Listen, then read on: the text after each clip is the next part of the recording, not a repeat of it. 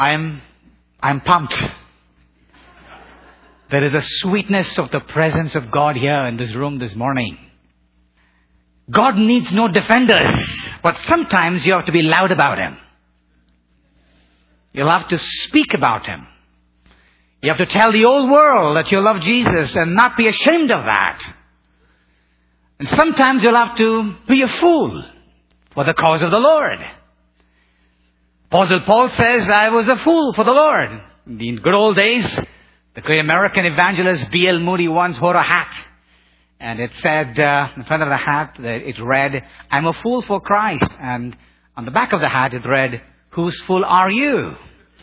And so this morning, whose fool are you? I'm a fool for Christ. Jesus Christ is the quintessence of all sweetness.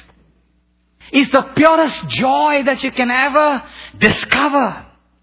Is the river of pleasure in which you can drown. Is the ultimate joy. He's the perfect peace. It is after Him that you should be running after. Forgetting the things of this world that so easily entangles us.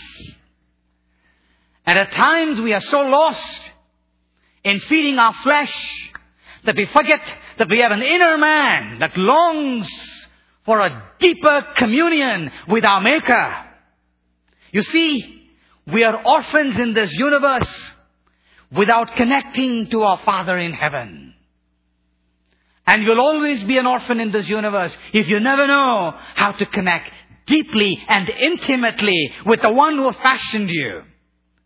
So what I'm going to speak to you this morning his words are from the very presence of God. I do not want to come to you with some persuasiveness of human wisdom, but I do want to pass on to you something about the sweetness of being in the presence of our Lord Jesus. I hope you pick that up. Keep your ears and your spirit man open to the things of God. Book of John chapter 14 if you have your Bibles, turn up to book of John chapter 14. John chapter 14 and verses 19 to 24. You know, back in India, in the church where I grew up, uh, the pastor will come to the uh, stage and he will sing a song. The best book to read is the Bible, and all the congregation will join in a in a loud chorus. Yes, the best book to read is the Bible because it guides me and leads me and feeds me. And in America, we have gotten so used to technology. It's long gone the tradition of holding the Word in our hands. There's something to it in feeling the Word. Book of John chapter 14 verses 19 to 24, the Lord is speaking to the disciples and in verse 19 he says, a little while longer and the world will see me no more, but you will see me because I live, you will live also. The ascension of the Lord. Because I live, you will live also. At that day you will know that I am in my Father and you in me and I in you. Verse 21, he goes on to say, He who has my commandments and keeps them, it is he who loves me. And he who loves me, write that down or underline it, and he who loves me. Ladies and gentlemen, brothers and sisters, he who loves me, the Lord is asking this morning, he who loves me will be loved by my Father. What an offer this is. You love Jesus, you will be loved by the Father. And then he goes on to say, in, and I will love him and manifest myself to him. Manifest myself to him. Verse 22, Judas, not the Iscariot one, said to him, Lord, how is it that you will manifest yourself to us and not to the world? Jesus answered and said to him, If anyone loves me, he will keep my word, and my Father will love him, and we, me and the Father, and we will come to him and make a home with him. He who does not love me does not keep my words, and the word which you hear is not mine, but the Father who sent me. He who loves me, me and the Father will come and make our abode with him. This morning, the Spirit of God wants to convey something to us. How do we seek the manifest presence of Jesus. God is omnipotent, omnipresent. In many ways, God is all over this universe. He's there. His almighty presence spans the intergalaxies beyond what the Voyager or the spacecraft can probe. The presence of God fills this universe. Despite what the skeptics and the scientists are saying. King David cries out in the book of Psalms 139 verse 80 says, If I go to the heavens, there you are, God. If I make my bed in the depths of the sea, even there you are there, God. So in a sense, God is omnipotent. He is omnipresent. He is everywhere. But in another dimension, the same God says, if you really love me, if you're really after me, I'm going to do something extraordinary to you. I'm going to make myself appear to you. I'm going to make myself manifest to you. I'll make your five senses feel me experience me. Me and my Father will come and make our abode in you. You look at yourself, uh, you're six foot tall and you have a heart the size of your fist and and you're a spirit man, we are a tripartite being, body, soul, and spirit. And we build homes and houses, mansions to live in. And yet the creator of this universe the one which the heavens and the heavens cannot contain him, he says to us, I and my Father will come and make our abode in you. In you. Think of that. The expanse of God, the hugeness of God, the bigness of God, God was so huge, so mighty, wants to come and make his abode in you. In this puny little human body, he wants to come and dwell. There's a verse that says, God dwells in the heavens above, and he also dwells in a broken and a contrite heart. You know, in a broken and a contrite heart, broken by the, by the things of the world, broken inside by the many adversities of life, broken beyond repair, a heart that is broken. A broken heart is what God is looking for because He wants to come and dwell in that heart. And this has astounded me. This has, this has fascinated me. How does this, how does this such a big, massive, humongous God come and dwell in me? I'm a human. I'm a fallen human redeemed by the blood of the Lamb of God, and God is offering me an invitation that He says, I will come and dwell in you, and I will manifest myself to you. And yet that offer stands this morning for all of us. That if you really love God, if you really want God in your life, it is high time that you come out of the closet of your churchianity. It's high time that you come out of warming the spews. It's, it's high time that you come out from all those entanglements in which you are living in. It's high time that you break loose from the things that are temporary in this world. What are you running after? What are you busy in this world? You want to make more money? You want to build homes? Are you busy building your own life? Don't you have time for God?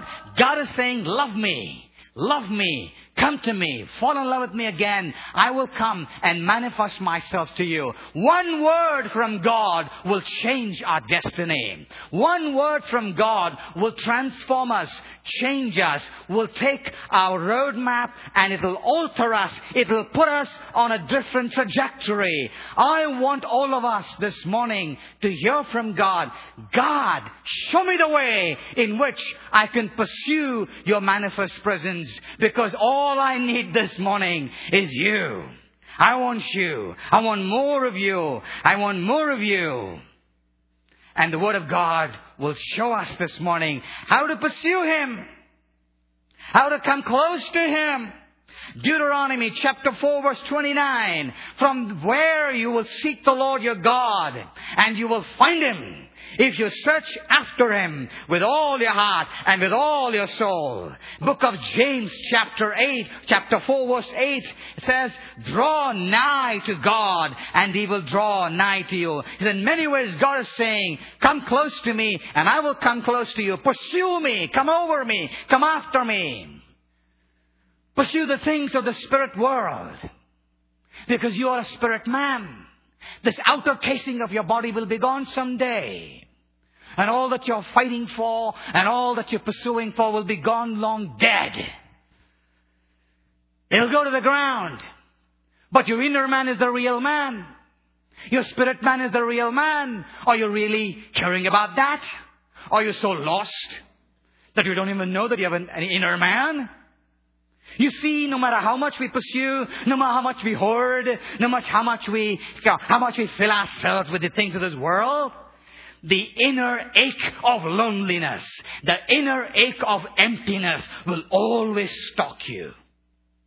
Outside of God, man has no rest. Outside of the manifest presence of God, you could be sitting in this church for another hundred years and still not feel God because God's God's zip is not a place. He dwells in the heavens above and in a broken and a contrite heart. You can build cathedrals after cathedral and you will still see it very empty. The physical building is not the presence of God. It is your inner man. It is your inner man. You could be anywhere in the world and still feel the presence of God. Come with me to China. Come with me to Africa. Come with me to India. People have no buildings. This is opulence for them. And yet, look at their hearts and their lives so full of God. So full of God. I pray that the church in America realizes that and comes hard after God. We have built too many things and have clouded God out of this. Oh, the Spirit of God made reveal to us the heart of God. A.W. Tozer, the great man of God, once said, 100 religious persons knit into a unity by careful organization does not constitute a church any more than 11 dead men make a football team. Come to think of this, dear brothers and sisters. 100 religious persons, maybe a thousand, knit into a unity by careful organization does not constitute the church any more than 11 dead men making a football team. You are still dead. You could have all the organization. You could have all the rules. Up to the last minute you can plan the day. And still you will be a dead man. Still you're a dead woman. Your inner man is dead. The form of godliness is there, but the power is absent. There is an outer casing of godliness. There's an outer casing of Christianness, but the power of God is not there. No wonder Apostle Paul in the book of Second Timothy, Second Timothy chapter 3, verses 1 to 5 says this. He says, but know this, that in the last days, tough times will come. Men will be lovers of themselves. Self-love. Too much caught with you. The me. Lovers of money. Lovers of money. Mark that. Boasters. Proud.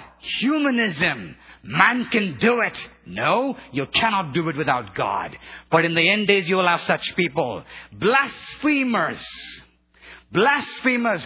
Oh, to those who blaspheme the name of God. Oh, unto those who take the name of God in vain. Blasphemers, disobedient to parents, unthankful, unholy. In the last days you will find all these kinds of people. Unloving, unforgiving, slanderous, without self-control, brutal, despisers of good, traitors, headstrong, haughty, lovers of pleasure Lovers of pleasure rather than lovers of God. Oh, what a warning this is from Apostle Paul. Lovers of pleasure of this world rather than lovers of God. Verse 5 is where he clinches. Having a form of godliness, but denying its power. And from such turn away. And from such Turn away. You can have a form of godliness. You can have all the seminars you want. You can have all the conferences you want. You can do everything you want. You can put up a form of godliness, but deny the power that comes with it. Ladies and gentlemen, you and I need to walk in the supernatural this morning. You and I need to walk in the domain of the supernatural because our God is not a dead God. He's a living God. He's the same yesterday, today, and forever. Take a trip across the world and go and sit in the churches, in the places like the underground churches in China. Go places in the world and participate yourself in the way the peoples of other world are experiencing God. It's a supernatural world. It's a supernatural domain. We are fooling ourselves with a form of godliness, but denying the power. Tozer's heart was a very deeper heart that longed for God in the early days of this great nation. He said, Oh God, I have tasted thy goodness and it has both satisfied me and made me thirsty for more. I am painfully conscious of my need for further grace. I am ashamed of my lack of desire for you, God. I'm really ashamed of that. Are you? Oh God, the triune God, I want to want thee. I long to be filled with longing for you. I thirst to be made more thirsty still. Show me thy glory. I pray that I may know thee indeed, God. Begin in me a new work of love. Say to my soul, rise up, my love, my fair one, and come away. Then give me grace to rise and follow thee up from this misty lowland where I have wandered so long. Lord, help me to say, rise up, my soul, and come away. Rise up, my soul, and come away, for the bridegroom waited for us.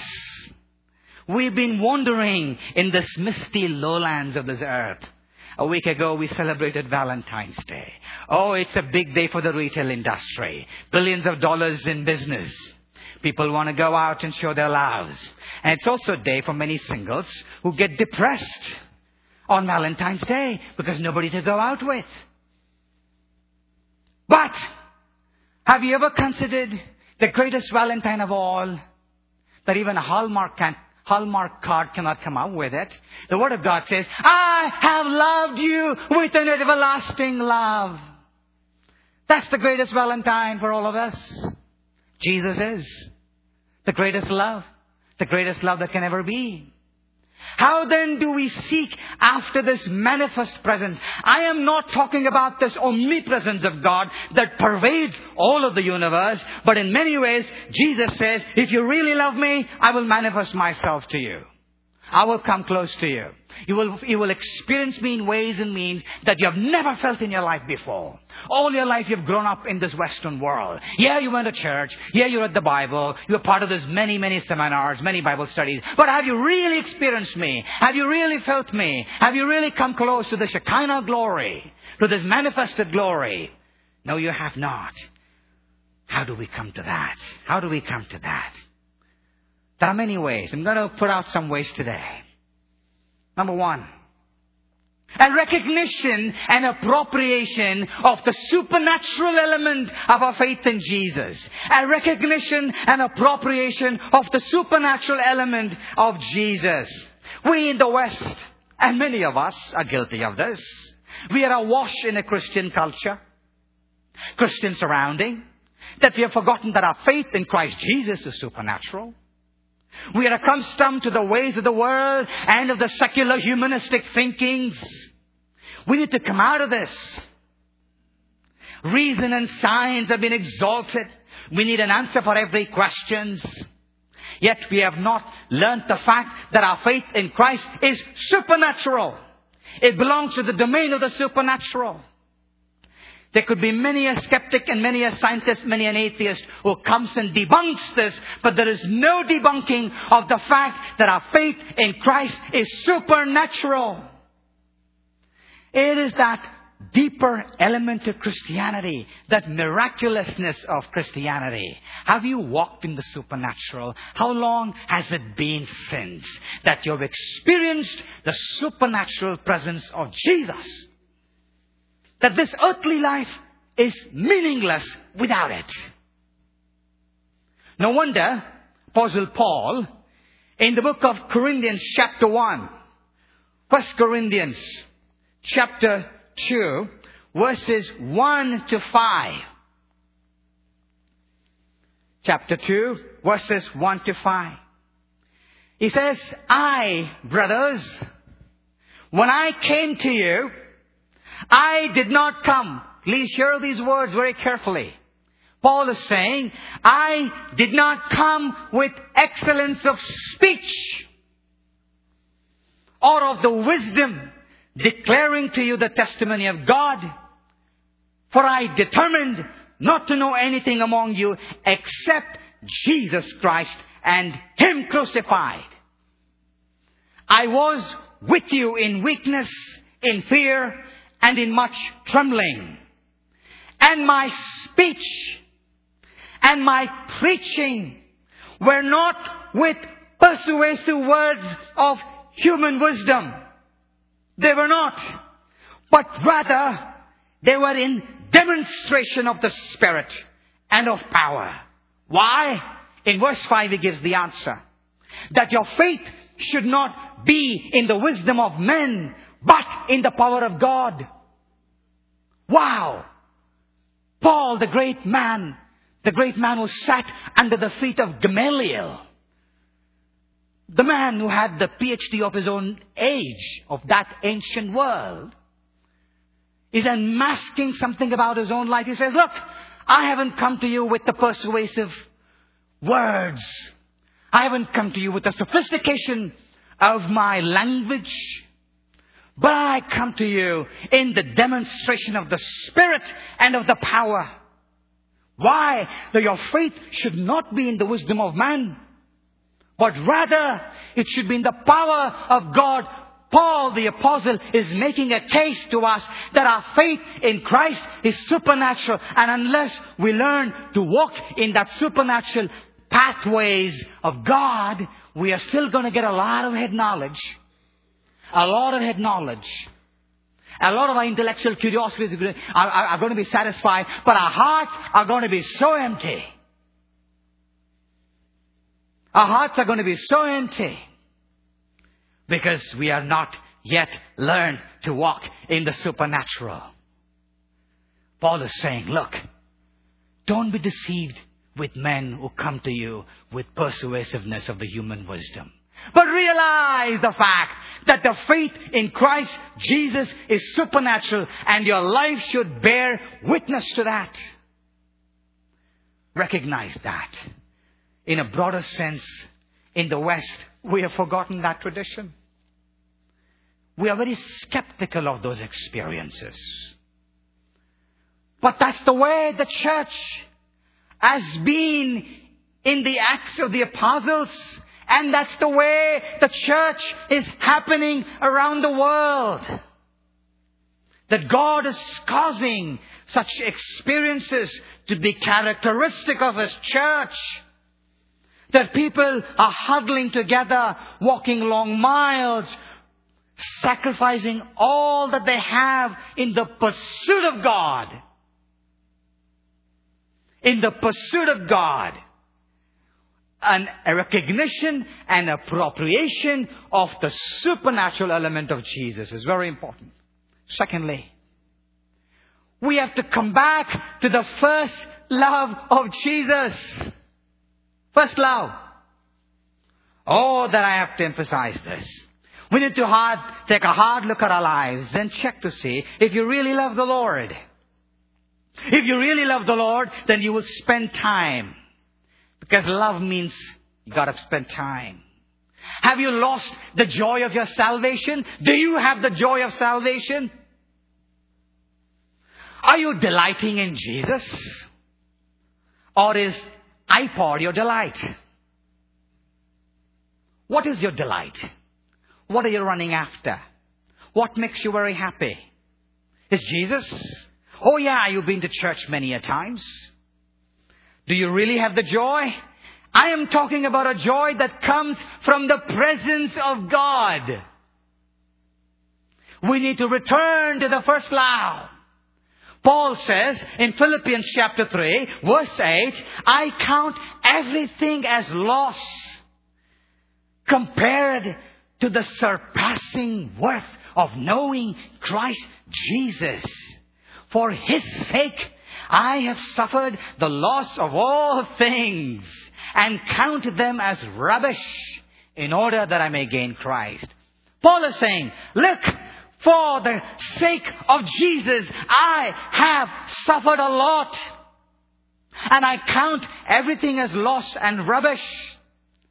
Hey, you need to stand up and be a bold witness to Jesus. And not be ashamed of that. You need to stand up and say, Jesus is all for me. I love Him. Yeah, you may sound as very obnoxious to people. You may sound ridiculous to people. But Paul says, consider those comments as rubbish. Consider those critics as garbage. You know why? There's nothing in the world that can be ever compared to the surpassing value and excellence of knowing Jesus Christ. Paul continues to say that I may know him, that I may know him, a man who has written so many epistles, a man who has had so many revelations from God, still his heart and his composure. He says, that I may know him. Oh, what a heart. Oh, what a heart. We think we have arrived. We haven't even started the journey yet. We haven't even started the journey yet. You know him upon your knees when you bend your knees in the presence of God. You know Him when you take your time out and consider the other appointments on your calendar. Not so important. But right now, you need God. You need Him. You need Him. Book of Revelations, chapter 2.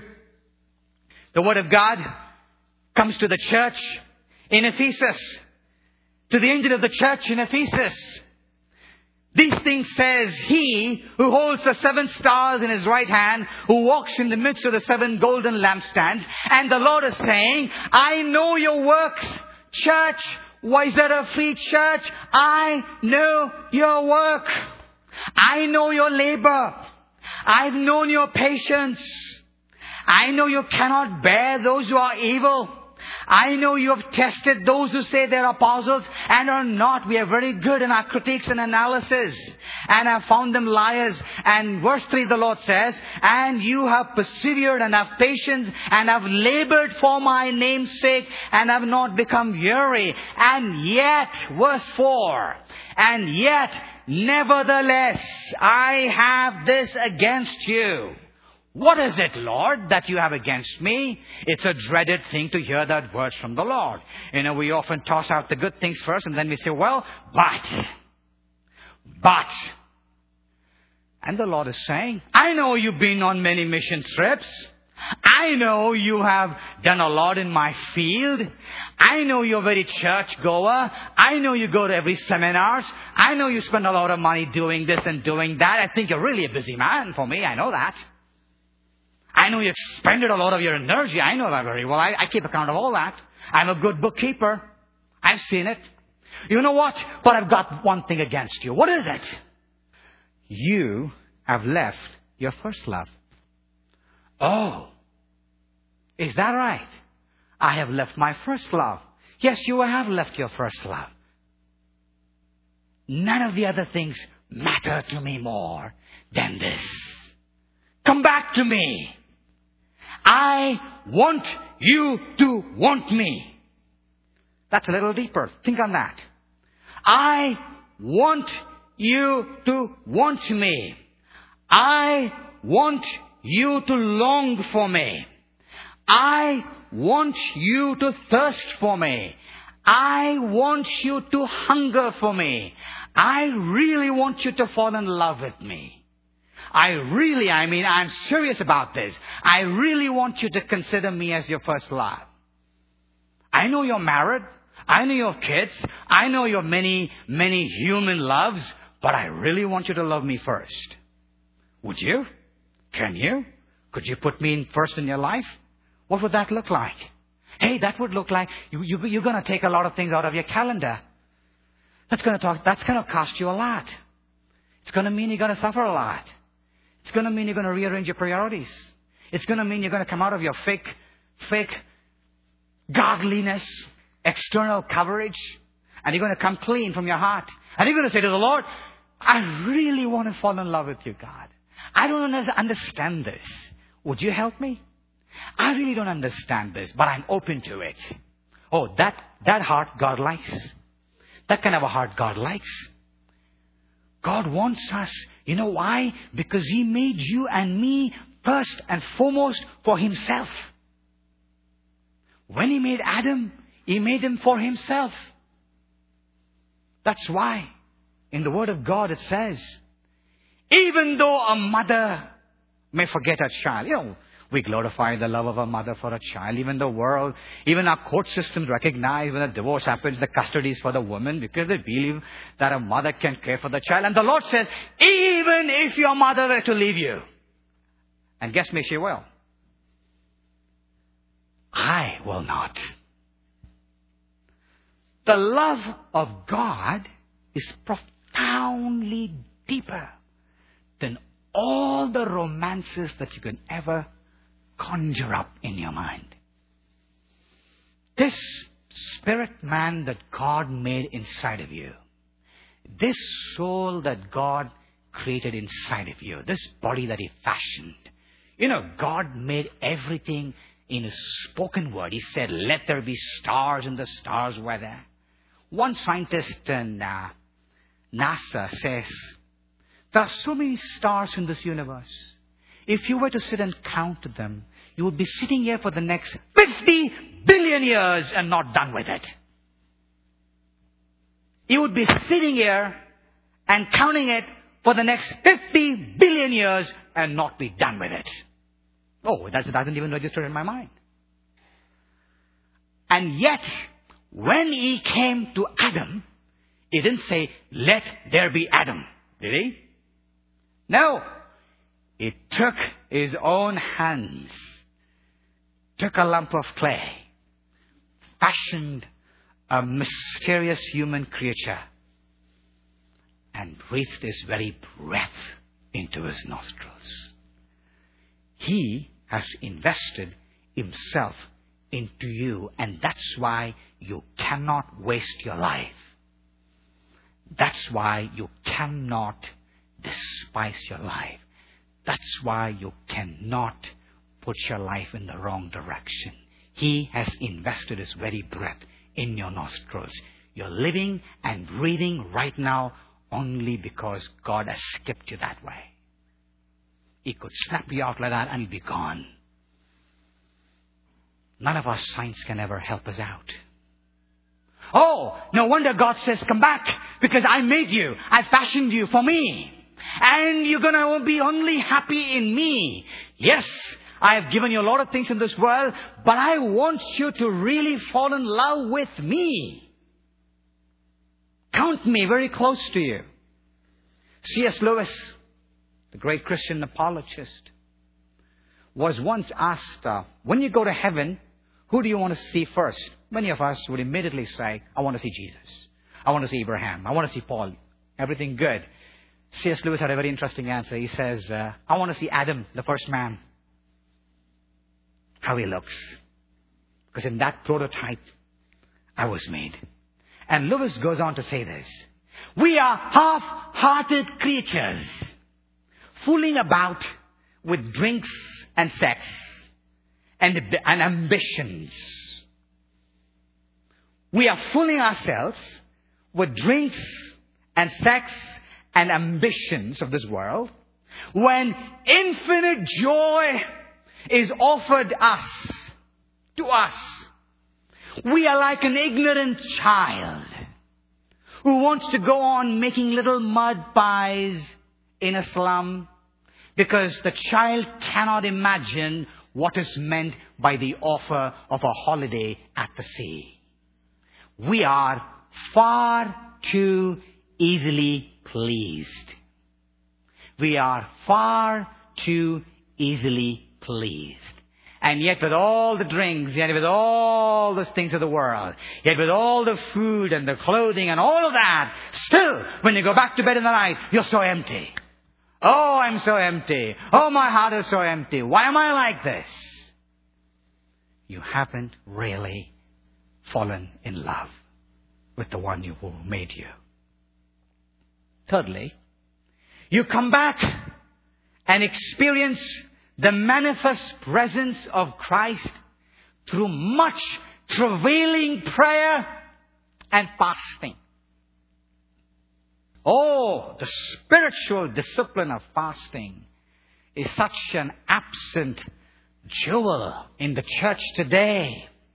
Oh, we've got so much of time to do many things, but when you call for a prayer, forget fasting prayer, just prayer the audience is always very less. And yet, God, in a supernatural ways, and means He has orchestrated prayer and fasting to be the only means and ways of coming to closer experience. Christ Himself fasted 40 days. The early apostles fasted. And what is very amazing is, in many parts of the world, in many third world countries and developing countries, where the economy and the recession, you know, in America, recessions come and recessions go. But in other parts of the world, recession is the way of life. Recession is the way of life.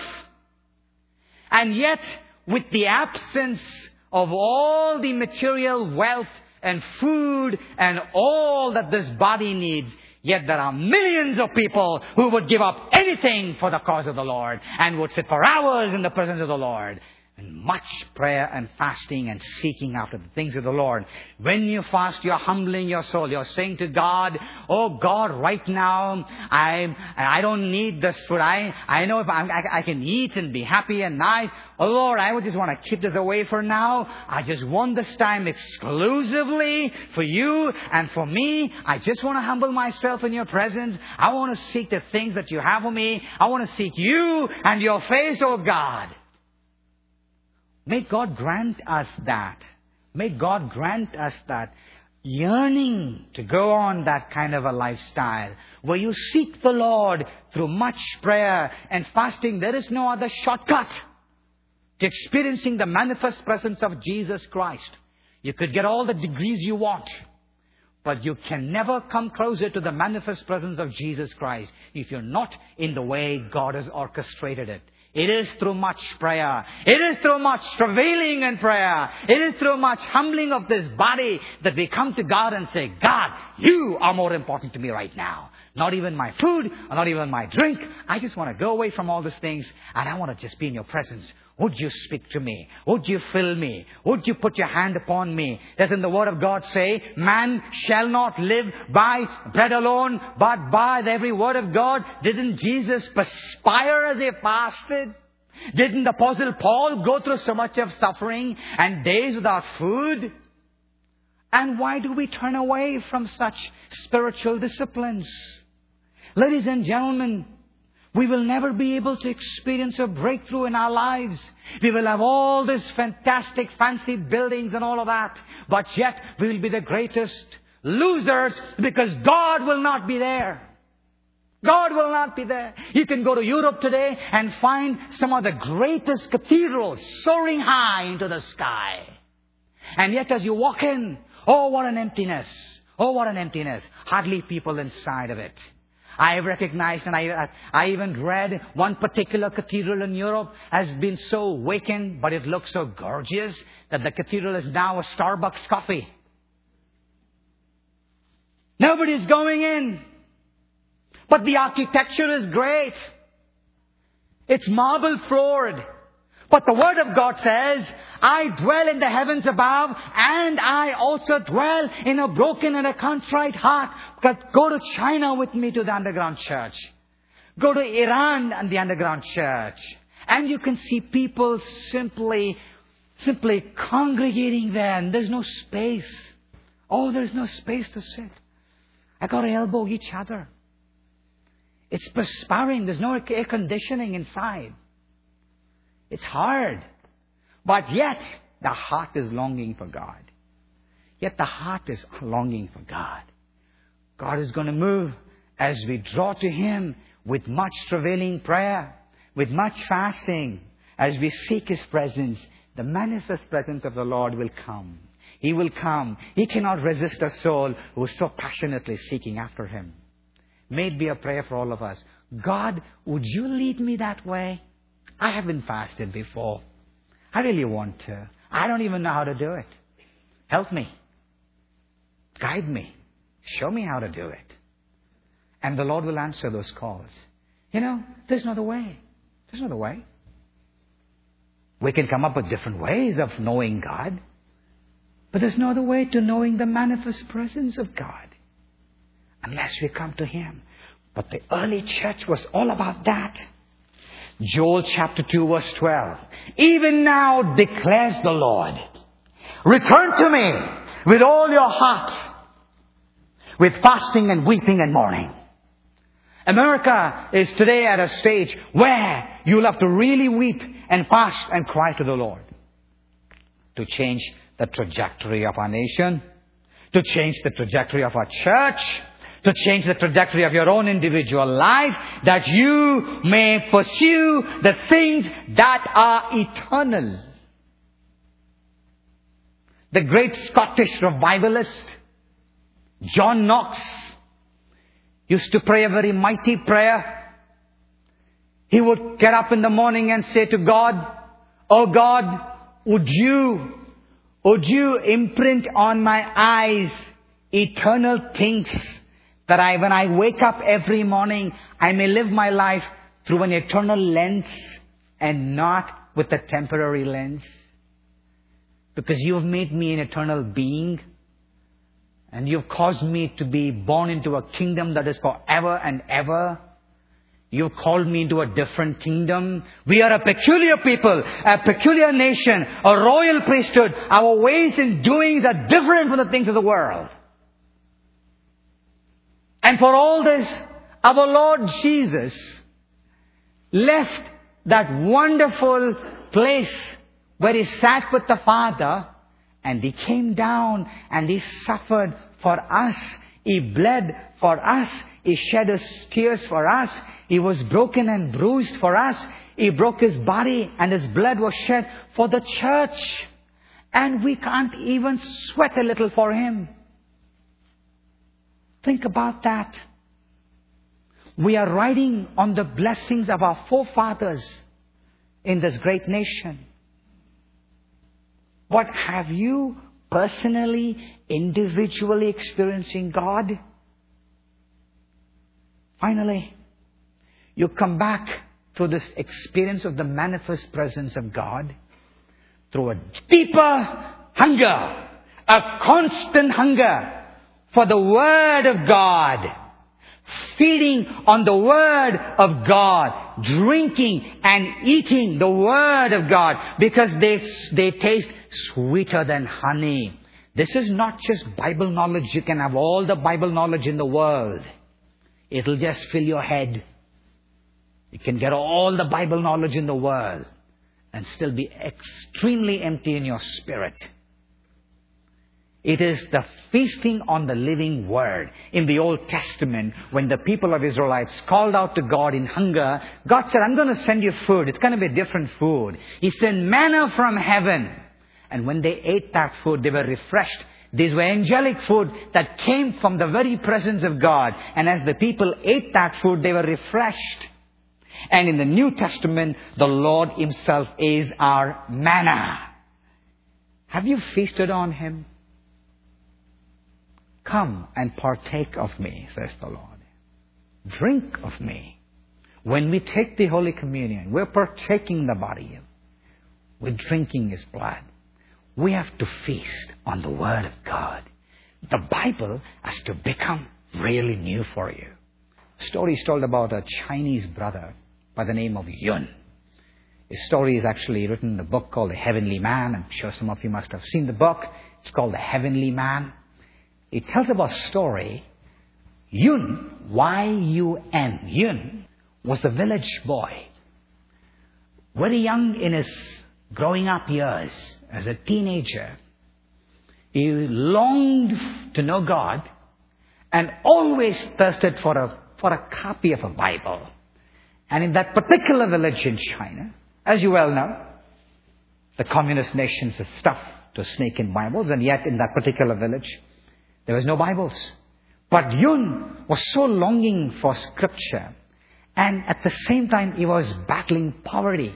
There was no physical food to eat, and yet this inner man was thirsting for the Word of God. One night, he's so desperate for the Word of God. He's so desperate, he says, I would rather starve, but God, would you give me some of your scriptures, your Word? It's been a long time having seen a scripture in the Bible. And Yun as a dream, and in the dream he sees two older men. They are walking in this village with a cart full of bread. And they invite Yun to come. And they offer him a fresh bread. Yun takes it, pulls a piece, a piece out of that fresh bread, puts it into his mouth, and immediately the bread changes into a Bible and goes inside his throat. It's a different experience. That morning, three o'clock, there's a knock on Yun's door. And he opens the door and sees the two gentlemen that he saw in the dream. And they gave him a copy of the Bible. Mysterious. The hunger and thirst for the Word of God is so literal in some parts of the world, it will blow your minds in the way God meets that. And yet, in America, there is so much of the Word of God. Our churches are filled with it. Not just one version, we have hundreds of versions. And yet, to hold this precious Word and to love it, cherish it, it's so hard for many people. We need to come back to this. Feast on this. The heavenly manna. The Lord Himself. He is my meat. He is my drink. I want to drink of you, Lord. I want to eat of you, Lord. Would you give me a new start? Would you give me a new start? I'm sick and tired of this religious life. I'm sick and tired of my church, churchianity. I'm sick and tired of all that I've been doing so far. Because I've not fallen in love with you. I have not experienced you in a deeper way. But I want you. I really need you. I tell you what, without God, you will always be an empty man, an empty woman. And may God this morning, as you have heard the words of God, may those words go into your spirit man. Your spirit man is very important to you, all of us. The real person is inside of you. That's the real person that you really have to pay attention to. And may you cry out to God, I really want to love you, God. Give me a heart. Give me a mind. Give me a thirst. Inject in me a longing for you. Because this cannot come in our flesh. It has to only come from Him. So a posture of repentance, a posture of seeking will please the heart of the Lord and the Lord will grant you a desire to want Him. Grant you a desire to long for Him. Even that has to come from God. But all that He wants us is to intentionally ask Him and cry out to Him. That's the real, authentic, supernatural Christian life. And that's the invitation the Lord has in store for us this morning. If you love me, I will love you. And I will come and make my abode with you. May the Lord grant us that grace. Amen.